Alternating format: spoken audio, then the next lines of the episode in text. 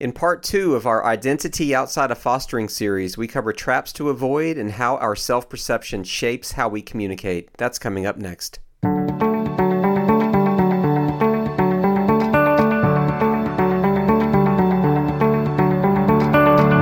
Welcome to the Fostering Marriage Podcast, a podcast devoted to helping you keep your marriage the priority and making fostering fit into it, not the other way around.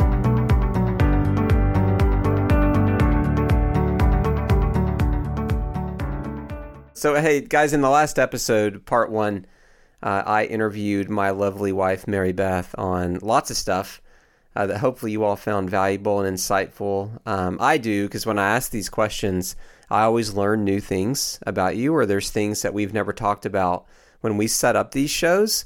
And then when I talk to you about stuff like live on a podcast as we're I recording totally it, changed what I was going to say. you know, we I was like, oh, I actually learned something new about you. It's so fun what happens when you, you like think through this stuff and ask questions. So today we're getting into some of the deeper things concerning identity, and we want to shed light on some of the traps or the dangers of how we see ourselves. And and that and why is to help us all make better decisions in our lives and make better decisions, especially in our marriages um, because uh, the, as we all know, it's like in the closest relationships in our life, um, it's like the closest people to us sometimes experience the worst parts of us. Um, I know I've experienced that. You know, I think about like, man, ways that I've communicated with you in the past. Um, I wouldn't have communicated with anybody else that way in those poor ways and so much of it has to do with how I viewed myself, especially back in the day when I was contributing to conflict in, in many, many ways. And you don't realize that when you're in it. But, you know, in other words, like sometimes family gets the worst of us, you know? Sad but true. This is. And we're going to get into today and shedding a little bit of light into why that is. So we're going to approach this from the perspective, again, as we did last time, as more of the stay at home parent or the parent that's really struggling with this. I, you know, I feel like my identity is nothing but fostering or my identity is nothing but parenting. And everywhere you go, you find yourself talking about fostering and parenting. And you're that person that's like, you know what? I would really like to talk about something else other than my kids mm-hmm. right now. I mean, have mm-hmm. you ever been in that place? Oh my gosh, so many times. So many times. Even on date night, sometimes we'll be like, okay, we're, we're done talking about children now. I know because it's that's where we drift to. It's the common denominator, and but we find ourselves doing that when we're not prepared for date night. yeah. And people are like prepared for date night. Like, what does that even mean? Oh, It's- I make him prepare. dance, dance, dance, and I do. I have all my funky dance moves that are um, would be normally very embarrassing, but they're apparently they just make you laugh. It's like we need to prepare for this stuff. easily. You know, we need to we need to we need to prepare for these things and be very intentional, even about things like date night. But that's not what this episode is about. But again, we're going to approach it from that perspective. If you're not that that parent or that that spouse who's at home, like drowning in parenting or struggling with this kind- of thing, listen for what is applicable to you because it's, it's still going to relate to you because we're talking about identity, which is something that everyone has and everyone can struggle with. And so it's still going to be very educational. Or if you're that spouse that is listen for things where you can support your spouse better, if you're not the one struggling with finding like your identity is nothing but fostering or your identity is nothing but parenting, you're going to pick up a lot of insight perhaps into how your spouse is thinking and the stuff that they're struggling with. Yeah, absolutely. So I think one of the big things is comparing yourself to your spouse. As the stay at home parent, I mean, I definitely had moments of you get to go to work, you get to do this. I used to get to do those things, you know, and there's this comparison thing that goes on, and that can lead to jealousy, bitterness, it can lead to resentment. And all that does is bring conflict to your marriage. You know, it's interesting how this stuff can show up because you may be feeling those things like when you're like you're at home as you're sitting there chopping up blueberries and cheese for a kid and you're thinking these thoughts about oh my spouse is at work and like you're working yourself up mm-hmm. into anger and bitterness and then you get over it in that moment and then your spouse comes home hours later and all of a sudden you're lashing out Yeah. or you're defensive or you're snarky Uh, Yeah, or or you're just straight up controlling. Or they're talking about their day, and you're like, as if that's all that big of a deal. You know, just those attitudes of Of unhealth. Yes. Is really what Yep. it comes down Yeah. to. So, another thing that can trip us up is comparing yourself to your former life before marriage or before kids, before fostering, whatever that is, that you're like, man, that was so great. You know, we never remember the bad things in those moments, do we? We're just like, oh, I loved working there. I loved getting out of the house. And this is going to lead to nothing good. Depression, maybe, anger, shame, feelings of unworthiness. I'm just I'm just stuck at home. I'm not I don't even contribute in a meaningful way. I mean, there's just these really negative feelings that can can come up when you start thinking about this is what was and this was so much better. Yeah, you can hear in this how you're viewing yourself. Mm-hmm. It's like you you are lowering your sense of identity, or you're or you're turning it into something that's bad Yeah. because you're beating yourself up. You're you are. This is all starting to shape your identity. That's why we wanted to hit these traps because because we need to bring light and labels to the stuff that actually is involved in our identity. It's not as simple as just oh this is who I am. Yeah. It's we're talking about psychology and emotions here, and that matters immensely. Or we're talking about the more complicated things of thinking and the way that our mind works. So we're wanting to shed light on this because this is sometimes the hidden stuff that's going on inside of us that manifests itself in a lash out. yeah. And your spouse isn't thinking, "Oh wow, I'm not taking that personally. You're just having an identity crisis right now." Gosh, I feel sad for you. What can I do to help you? You know, maybe there's a really, really healthy spouse out there that's that that isn't going to be connects the dots on the fly connects like the dots on the fly and, and has no no feelings of being hurt at all. Yeah, exactly. Probably not. But we want to shed light on this and talk about this stuff today to increase our self awareness that this is the machine that is running on the inside of many people. And this affects your marriage dramatically because it leads to contributions to conflict, it leads to hurt, it leads to disunity in your marriage, and it leads to isolation. Um, and it takes it, this. This is the kind of stuff that leads many couples down to separation and divorce is because they can't get a handle on how they communicate with each other or they can't get a handle on their behaviors and there's no hope anymore. And eventually it's a, well, then there's nothing more we can do. Then now we've got to actually separate and divide the family. Which sometimes, like when I'm counseling people or couples, this is the stuff that's going on underneath the surface that is contributing to all of the problems that are leading to hope and despair in the marriage. That's why, I mean, I, well, I'm just pounding this right now. Like, that's why we're hitting this because identity has everything to do with how you show up in your marriage.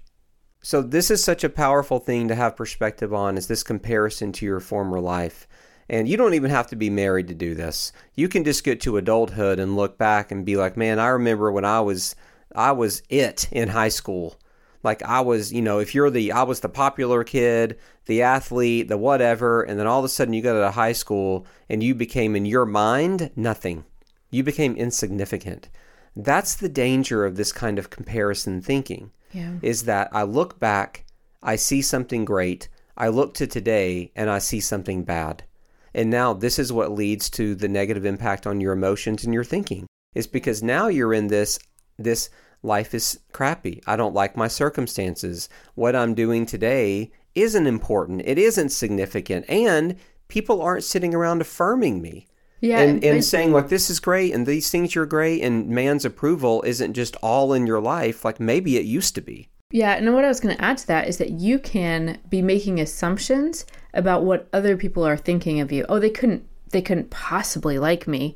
They couldn't possibly see me as good because you don't see yourself that way. So, another trap that can trip us up is if one spouse is pressuring the other to do more, to be more, to achieve more, the person who's feeling pressured is probably feeling like a failure or not good enough because their spouse is like, you're not, you need to do more. Yeah, it's like a message of disapproval. Yeah. It's a message that the closest person in your life is telling you that you're not good enough. Or that you need to achieve more or that you do need to you know so a lot of spouse so a lot of foster couples that they struggle with finances and they struggle with having the money that they need to actually support the kids and they go into this thing and all of a sudden expenses are racking up and they don't have the support that they need. So that can lead to things like this. It's a well you know what? Maybe you need to get out there and get a job now and it's like oh my gosh it's like i'm already we're parenting. I'm already taxed. you know my skills are out of date. I don't have a mm. resume. I don't know anyone. I feel like i don't have i don't have any contribution but then i'm feeling this pressure from my spouse and and the money is real or the lack of it is real. And it's that what am i going to do? And we it's a that's where a person can really start to feel stuck or feel feel very much like a failure. Yeah. Another trap is caring a lot about your spouse's opinion to the point that you allow it to shape your self perception. I mean, I think we all care about our spouse's opinion. Sure. We love them, we want them to love us and, and care about us, but we can take it too far where we're finding our identity in how they see us or Yeah. how we assume they see us. Yeah, this is where when we're not well grounded in who we are and we don't have just great clarity on this, we can look to someone else's opinion as the measure, or we can look to what we do as the measure, or we can look to the type of job that we have as the measure, or we can look to other friends' lives that, that we think look better, sound better, and it's the measure. And all of that does is communicate that you're not good enough and you're not significant and you're not important. And then we start to believe this stuff. And these become the assumptions and the lies that we tell ourselves, not because it's just we're telling ourselves, it becomes our belief system. Hmm. Well, then, what are your emotions that are going to be with that? Emotions of shame, emotions of sadness, emotions of depression. This is the importance of knowing your identity, the importance of not finding it in these places, the importance of supporting each other and speaking truth into each other's lives as a married couple. Yeah, I love that. I love the the speaking the truth into each other's lives. It's it is really important and I think so often we don't we don't do as well with that as we should, Yeah, you know, or as we could. So another trap is culture or societal expectations that are real or perceived that leave you feeling insignificant or unworthy. Yeah, this is another huge one where we're taking our cues from our culture, from our society, maybe even from your family culture of what's expected. And again, you're looking back to yourself, and at times these are traps we're talking about right now.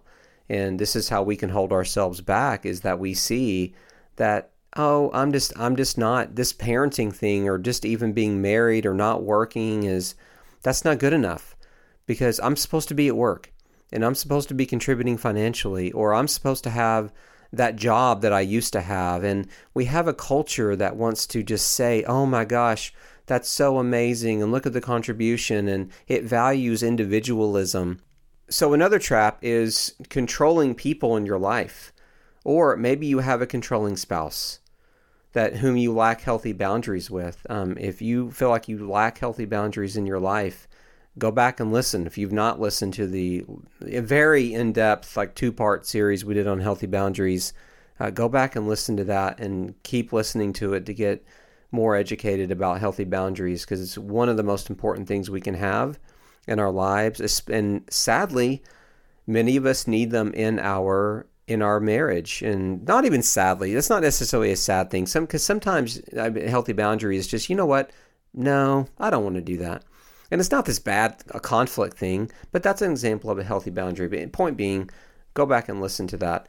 Because you know control is a thing that most people struggle with in some way is trying to control people or controlling outcomes. And sometimes it's like why is that so bad? Because controlling people at times want to set your reality that you need to think like them or do what they do or what the expectation that they set for you is what you're supposed to hit. And if you don't, you're somehow a bad person. And Yeah, then you get yeah. Mm-hmm. guilted and so on and so forth. Yeah, well, that's exactly what I was going to say. I'm like, you can feel guilted or like you're a disappointment or you're a failure. You're letting somebody down. And the thing is, they're just crossing boundaries. And so, I mean, these controlling people, all all that control, I mean, it can lead to major people pleasing. And yeah, before you go on, like just that's a huge one because I'm thinking about, you know, it's like the like if you are listening to this podcast and you are a fostering person, that means you are probably a serving person and you are probably a people pleaser in some way. And if you dig back into your upbringing, your childhood, you're probably going to find insight into why you have learned to adapt yourself for people. And often it's because we we grew up with a demanding or a controlling parent that then heavily shaped us into you have to adapt to conform to the expectations or the mood or the whatever of that controlling parent. Or you may come from very people pleasing, lovely parents, and now you're that way as well. And there is this, well, you've got to get people, do what people want, Yeah, and you want them get people like to like you. you, Yeah. and be proper, and be, and it actually puts you into a place of unhealth because you're actually spending a lot You're- of time people pleasing. yeah, you're doing things to please other people and not because it's the thing that you are called to do. Yeah, exactly. And this is then people pleasing, a people pleaser plus a controlling person is a bad thing. This can become a very difficult relationship where then your identity basically becomes what that person says that you are or I'll my air quotes makes you feel even though we have to allow that influence to come in. So, with controlling people, or rather people pleasing people, you know, you want to avoid the conflict. And so you think maybe that person will be nicer to me if I please them, or maybe they'll like me if I do this thing to please them. And so now I'm finding myself living out every decision or everything to please that person. But eventually, I just start feeling bad about myself. I have a poor self image because I'm not living what I'm called to live. I'm living what this person over here tells me to live. Yeah, often this leads to people that struggle with guilt a lot. Um, when I'm working with someone and the guilt is coming up and you can see it, um, I'll ask them often, we'll go back to what was childhood like? And did you have a controlling parent? And the answer is often yes. And it's like, how did they talk to us? Did, were, did they guilt you? And usually the answer is yes, they were a guilting parent. And w- because what does it leave you as an adult? You now feel like you're hurting that person. Mm-hmm. That if you're not doing the thing they're asking or the request of you or whatever it may be, you now can often feel like you're hurting the person or that you're going to hurt them if you don't do this thing they're asking you to do. And it comes on quick. It's a trigger and then the thinking and the emotion of, oh, I'm hurting you, or it's a fear of hurting or disappointing the person. If that is you, you need to ask yourself and check yourself is that per is the parent or the person in my life controlling mm-hmm. and that is why i'm responding this way because oftentimes you will discover that you are actually in a relationship with someone who struggles with control this may be hitting very close to home because this may be you if it is this is something to work on if you're married to this person this is where communicating about it, finding counseling, talking through boundaries, that kind of thing is very, very important so that we can actually improve the communication and improve your marriage. Right now, we want to draw again, we want to shed light and awareness on these con- these kinds of things, these kinds of traps in the context of how it affects your identity. Yeah, so we've talked about, you know, a lot of these different traps and how they can affect our identity. But let's talk a little bit about your spouse's opinion and how their care and their positive opinion, their support, how that can affect the other spouse in in their their identity in a good way. So we did we touched on this briefly in the first part of this of this series, but um, support and caring of the spouse that's struggling with their identity is super important. Just being that listening ear, being there, being willing to help them is really important and and it serves that purpose of okay, you see me, you see that I'm struggling. It's okay for me to get help or it's okay for me to work through this or figure it out. Yeah, there is so much power in when a person sees is knows that they're seen, heard, understood. Some of us go to fix, fix the problem. And that's and that's not what's needed. Sometimes your struggling spouse just needs to be seen and heard and understood and empathized with, and that actually ends up being more powerful than your advice. Yeah. Well, and I I would say though that while I agree with that, I also think that that's what opens the door for that spouse to be okay with getting a help if point. they need that help. And you may be able to you may be able to offer that help. Yeah, possibly. Sometimes Possibly, jumping yeah. right to here's the advice Yeah. in my opinion and the fix is not the you way to skipped go. a step. Yeah. Because your spouse isn't in the right place to receive that information. Yeah. This is this comes back to connection and bond. That's why this is so important. That when when people are feeling connected spiritually and emotionally, that often is the thing that says, now, okay, now spouse, speak into my life. Because some of us guys, are, and, and Mary Beth have been, and I have been there for a million examples of this, of the difficulty of speaking into each other's lives. And well, speaking into maybe very awkward wording for for you if that's like sounds weird. It's just giving your opinion, your advice, and your you know that your counsel. That sometimes it's like, I you know what, I just can't do that. I can't listen to my spouse. Mm-hmm. That I have to go talk to somebody else, but I can't do that in in my marriage. That is a red flag, by the way. That is a thing that you need to be like, why is that the case? Why are we at that place where we actually can't give each other advice and opinion on things that we have to go to somebody else who may share the same information. What is it about the dynamic in your marriage that that's not the culture of your marriage? That's not what we're talking about today but while i was hitting on it that's a thing to ponder and a thing to process on. That's like it reminds me of west wing quote that's a thought that's going to fester. a thought that's going to fester. so another thing that we you can do to be supportive is is being accepting of who you are this one was huge for me why is that because when you valued me as a person, as your wife, not just as mom, although that was part of it, I felt more able and willing to accept myself, I think, and to accept my role of where I am here. Because it, it wasn't just like, oh, I am doing this good thing, and I now I feel like I have to prove it. No, I was actually getting that value and that acceptance from you first.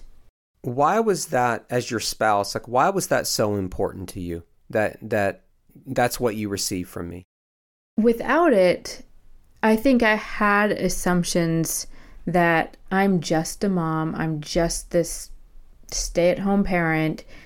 And because I was already struggling with having left that former life behind, I could go to those assumptions of this is how I view me, so this is how you probably view me too. And so getting that positive affirmation from you and that acceptance from you helped me go, wait a minute, I'm not just a mom. I'm not just this or that. You know, there there is value. so another one here is encouraging the person encouraging your spouse to grow and improve but not doing it in a controlling way is so incredibly important that it's not a demanding and telling or being condescending or just or whatever that may be it's encouraging them to grow and improve And- this the context is your spouse is struggling and being able to encourage them to to pursue personal growth to come out of that place Yeah. is not every marriage is at that place what i'm talking about but if you are this is a great step to take Yeah. I totally agree. I love the idea again of just that listening first and then being there to offer the support to say, "Okay, let's let's help you get to a place where you are accepting of who you are because who you are is not just anything." Yeah. Another step you can take is encouraging your spouse, um, encouraging them as a parent, and encouraging them and reminding them of the important work that they're doing. We've talked a lot about that in this two part series about having that perspective, Yeah. but I think it's different when it's coming from your spouse, uh, especially if you've got great bond and there's great trust and love there. Of that person as opposed to Sally Clarkson in a book, you know, Yes. or in a group you're in, that if Yeah. your spouse is the one Yeah, absolutely. who's doing that, there is a different level of power that comes in Yeah. that, would you say? Oh, absolutely. I mean, there are such great things of, of being told whether it's a mom group you're in or I don't know. I mean, are there dad groups? There probably There are.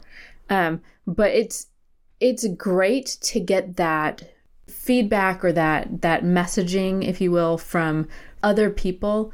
But the person that you're closest with, the person that you know you have committed your life to and devoted your life to, for that person to be like, what you're doing matters, is man that that's just like next level.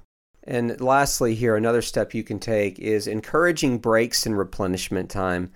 This has been huge for you. Mm-hmm. And would, why don't you share, like, what's your experience been with that? Well, honestly, for me, again, we talked about this in the first part of the of the episode, where when you are that stay-at-home parent and your identity starts to become this is who I am because this is where I spend 24/7, you need to step out of that so it's not 24/7, you know, so that you have a little bit of a break and you know, how can you make that happen whether it's during the day with rest times or you know, you go and read for, you know, everybody's going to read for an hour. Or is it a date night? Or whatever it is get stepping out of your role as parent and having that time to replenish yourself i think that for me that was where i was able to go okay this is important work and step out of those like mundane tasks that happen all the time Yeah. So those are ways that you can support and encourage your spouse. Um, coming to the last topic of this episode that we're going to hang out with here for a little bit is just the idea of identity and communication. In other words, it's like based on your self perception, how does it shape how you communicate? Especially in conflict communication, when you're triggered and emotions are running high, that there's a lot of identity that's informing what you're choosing to say and how you're choosing to act that a lot of people often don't see until we're until we're shown it.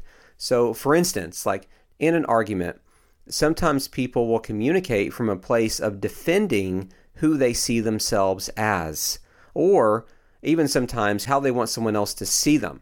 So for example, like in an argument or a fight, that we say things like, you know what, I'm just trying to get you to see, insert positive thing about yourself or your intent.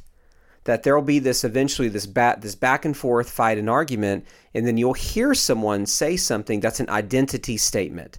It's a I'm just trying to get you to understand, and it's something to do with how you see yourself. yeah Because the problem is you're experiencing your spouse is you don't see me yeah and you don't understand me and you are fighting so hard to get them while you're yelling at them though trying to get them to see who you are You just have to see. Well, because if you're not seen or heard, you feel misunderstood, you feel alone, Just sad, angry. angry. Yeah, all those things. And so, yes, you do want to be heard. Yelling at people may not be the way to go. yeah because i mean that moment you're out of control you're triggered Yeah. and you are the stress response is in your body Yeah. and now you're not in operating in self-control Yeah. you're letting it rip Yeah. because you're letting your spouse have it. But there's also listen to your vocabulary closely. Listen to the things that you may habitually say at some point in the argument because it can be a you're starting on a topic and then there's topic and then there's all right are you even are you listening to me right now? Are you even listening? Yeah i'm listening. It's like i'm standing right here. Oh it's like oh here we go. And then here here the train is coming off the rails. Now we're no longer talking about where do we want to go for dinner. Now we're being accusatory and attacking one another. And this is where you'll start to hear the very personal identity stuff start to come out of people trying to shape the other's perception on don't you understand and see where I'm at?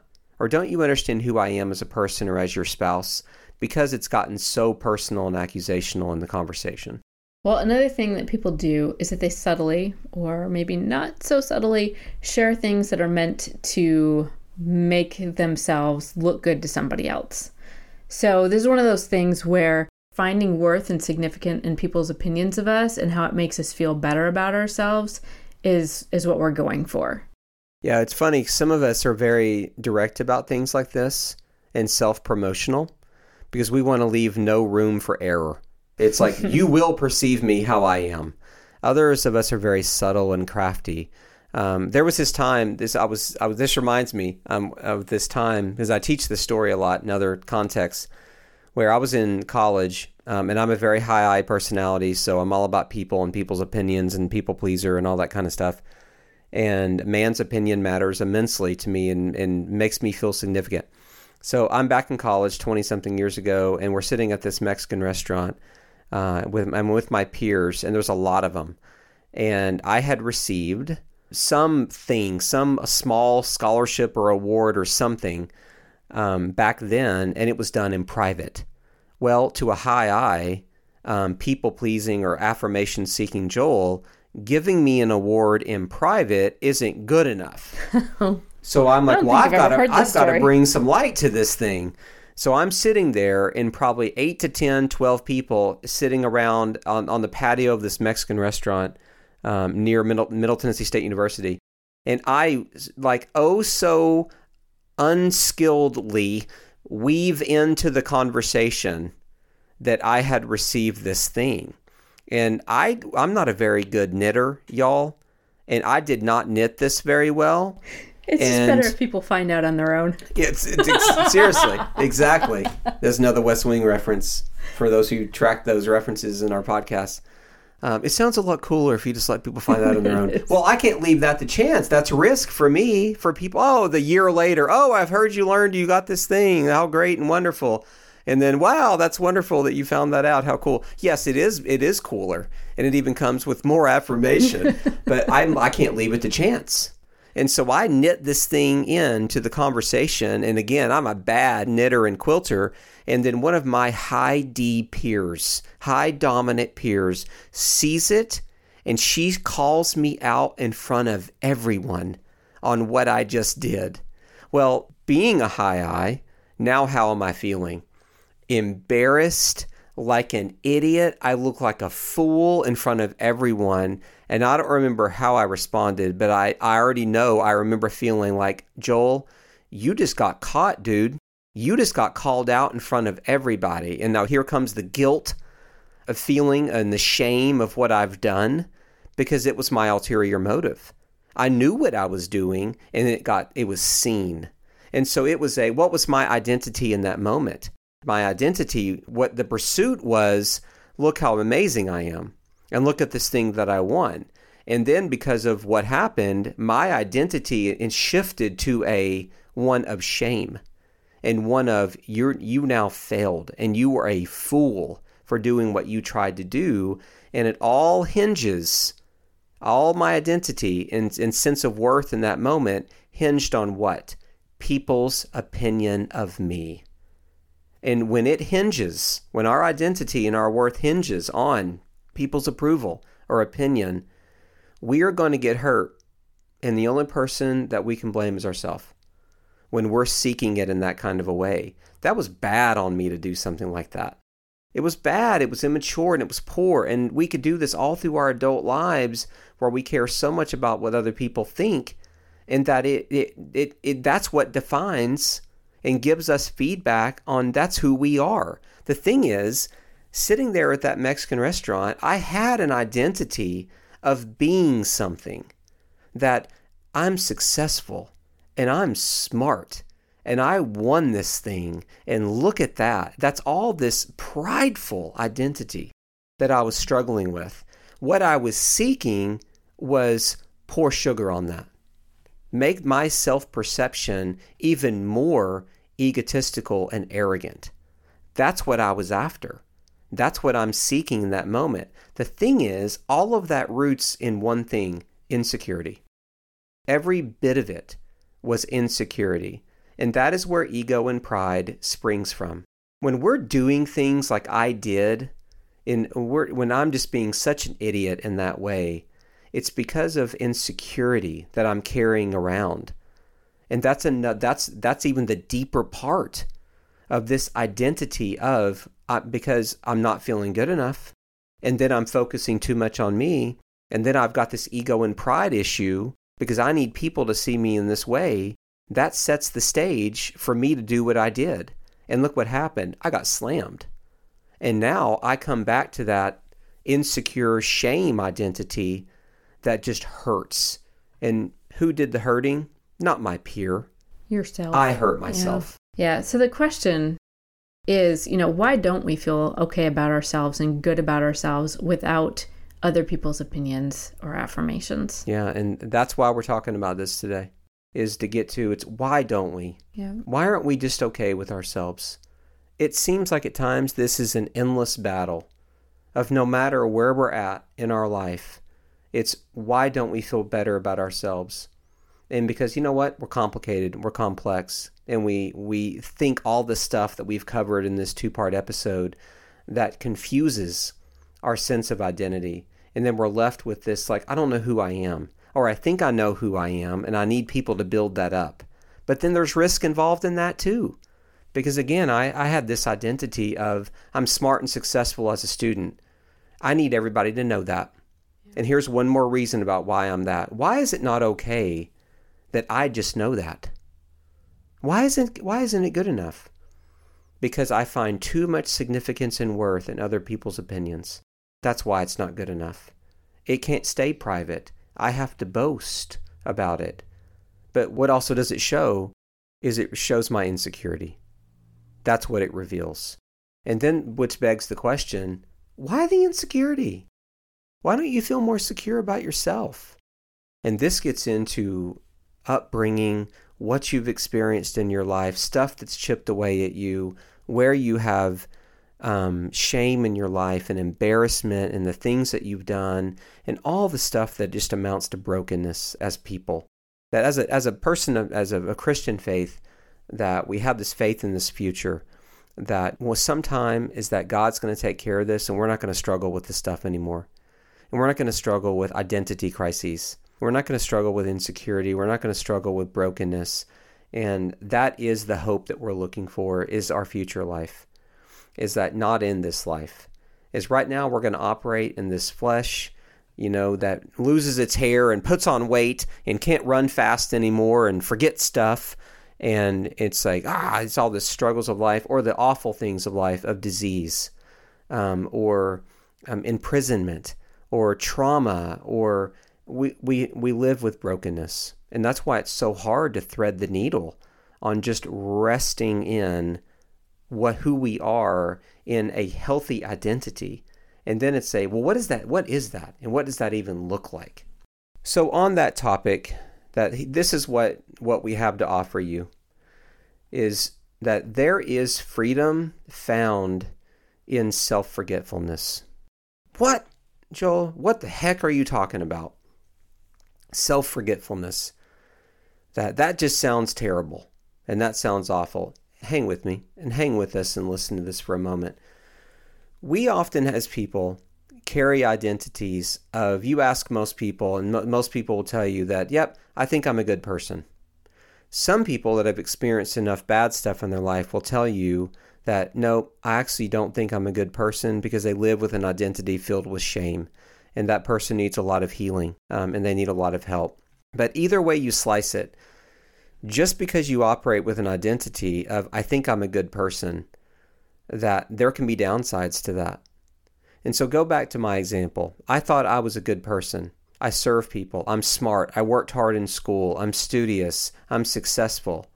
But you know what? It wasn't good enough because I held that identity, but also I needed people to pour sugar on it and to reinforce it and to make sure that they see it that, look, I'm good. I'm smart. I'm successful. Don't you think so too? So that's where it's like it doesn't work for us all the time of just sitting with this I'm a good person identity. But then we go to the bad identity of the shame filled identity, and that's the more obvious one. That people are like, well, of course that doesn't work out for you. It leaves you feeling horrible about yourself. And you you know you're living in in shame and living in embarrassment and living in such a deep sense of unworthiness and well, of course that one's not going to work but sometimes neither of them work good or bad held identities don't work And so, what I have learned, and many people have learned as well, and we tend to learn these things as we get older, is that we take ourselves less seriously. And we look at ourselves as being like, you know what? Eh, whatever. I'm just me. I'm just okay. I'm just this. I'm just that. And I'm not saying from a sense of pity, and I'm not communicating this from a sense of unworthiness. It's a sense of just deep humility and humbleness that we all probably know people in our life that are like this. That you will see their acts or their works and you will be like, that's amazing. And they just kind of brush it off. Yeah. Of just like a, eh, as if they carry an identity of, eh, I'm just an okay person.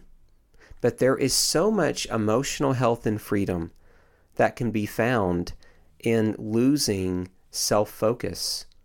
And so, this is this whole pursuit of selflessness and less selfishness that is arguably one of the hardest things to do and to master in our lives. Because it also requires a shedding of ego and pride. Mm-hmm. Sitting there at that Mexican restaurant, I'm full of it. I'm full of ego and pride. I'm nowhere near self forgetfulness or selflessness. I'm all about Joel in that place. And my identity is one that, that this is what it looks like, Mary Beth, and you need to see that too. Mm-hmm. So that it makes me feel better about myself. Because really, deeper beyond that, I don't feel good enough and I feel insecure. But I can't let you know that. But there's also part of me, again, that legitimately feels successful and smart. And that's how I see myself. And again, dang it, everyone else needs to see that as well. And then it's it's it is a trap that we can fall into where we can get to this place of greater self-awareness of realizing where do we have ego and where do we have pride? Where are we not as selfless and serving as we could be?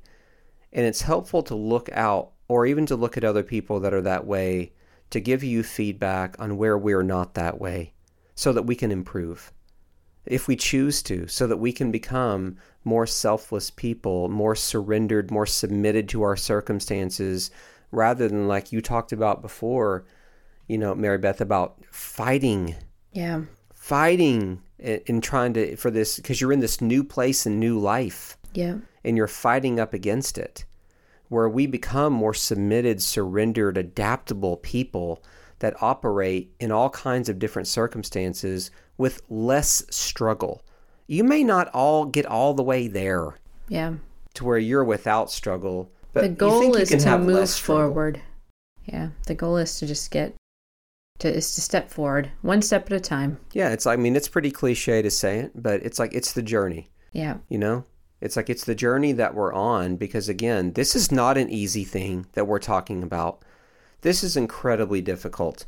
And it's like I'm nowhere near where I would love to be in terms of selflessness, but it's sure something that I'm focusing on that I'm working on. So contentment and health can be found in in neither holding an identity of I'm a good person or a bad person. I'm significant or insignificant. But in not focusing on self so much, period, and focusing on other people. Yeah. To where whether it's good or bad, Who's the focus on? You. Me. That's the fundamental problem. Right. That leads us into lots of mental and emotional health issues. That it is the plague and the disease of self focus is oftentimes is the thing that's just killing us. And we can see where we're doing that and then we can we can do so much better as people like this is the thing when I was a kid, I was always really even fascinated as a little boy watching parents of kids that had down syndrome.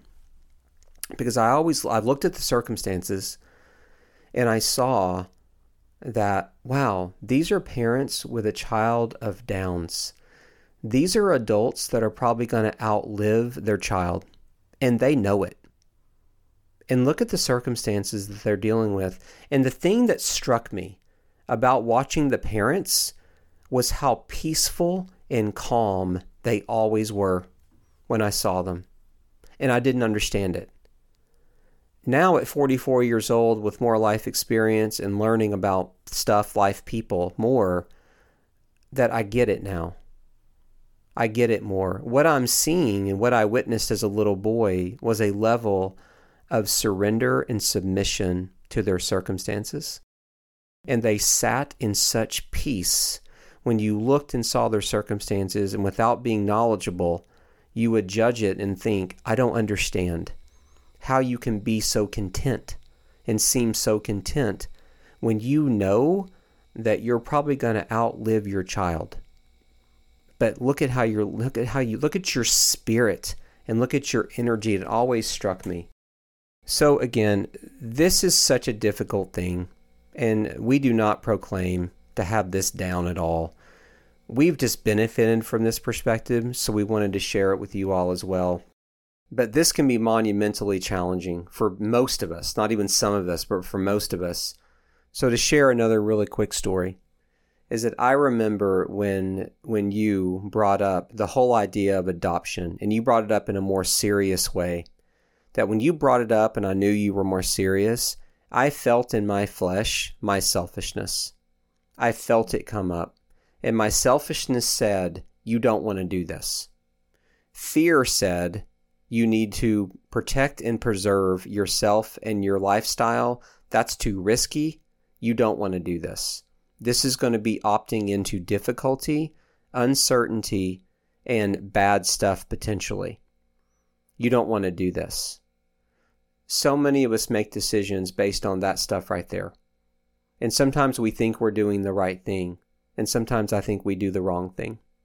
Because our brain and our body in its in its basic instincts say that's pain, avoid it.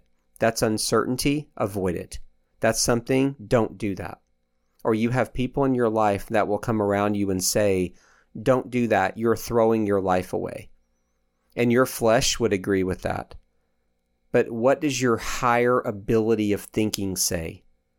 And where does your summoning of your selflessness say? It probably says, because you're on this journey, it said at some point, do it, even though it's going to hurt, even though it's uncertain.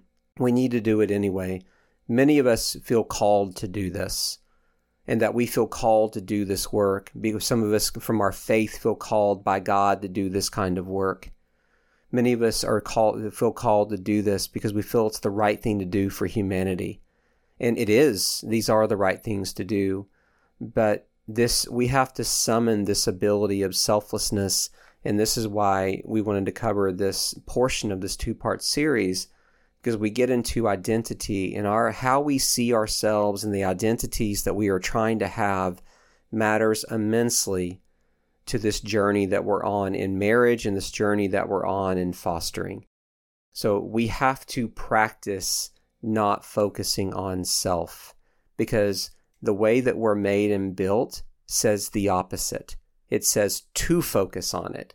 Our culture says to focus on it. We're trained to focus on ourselves. Therefore, we have to practice not focusing on ourselves and having an identity of self absorption or an identity that is just too focused on ourselves. Author Rick Warren said True humility is not thinking less of yourself, it is thinking of yourself less. Yeah, that's such a great quote. Even though C.S. Lewis said it. No, C.S. Lewis did not. That's what I thought and I felt very let down when I found out. I know. I feel okay. better about my identity thinking that C.S. Lewis said it. I just have this romantic view of C.S. Lewis.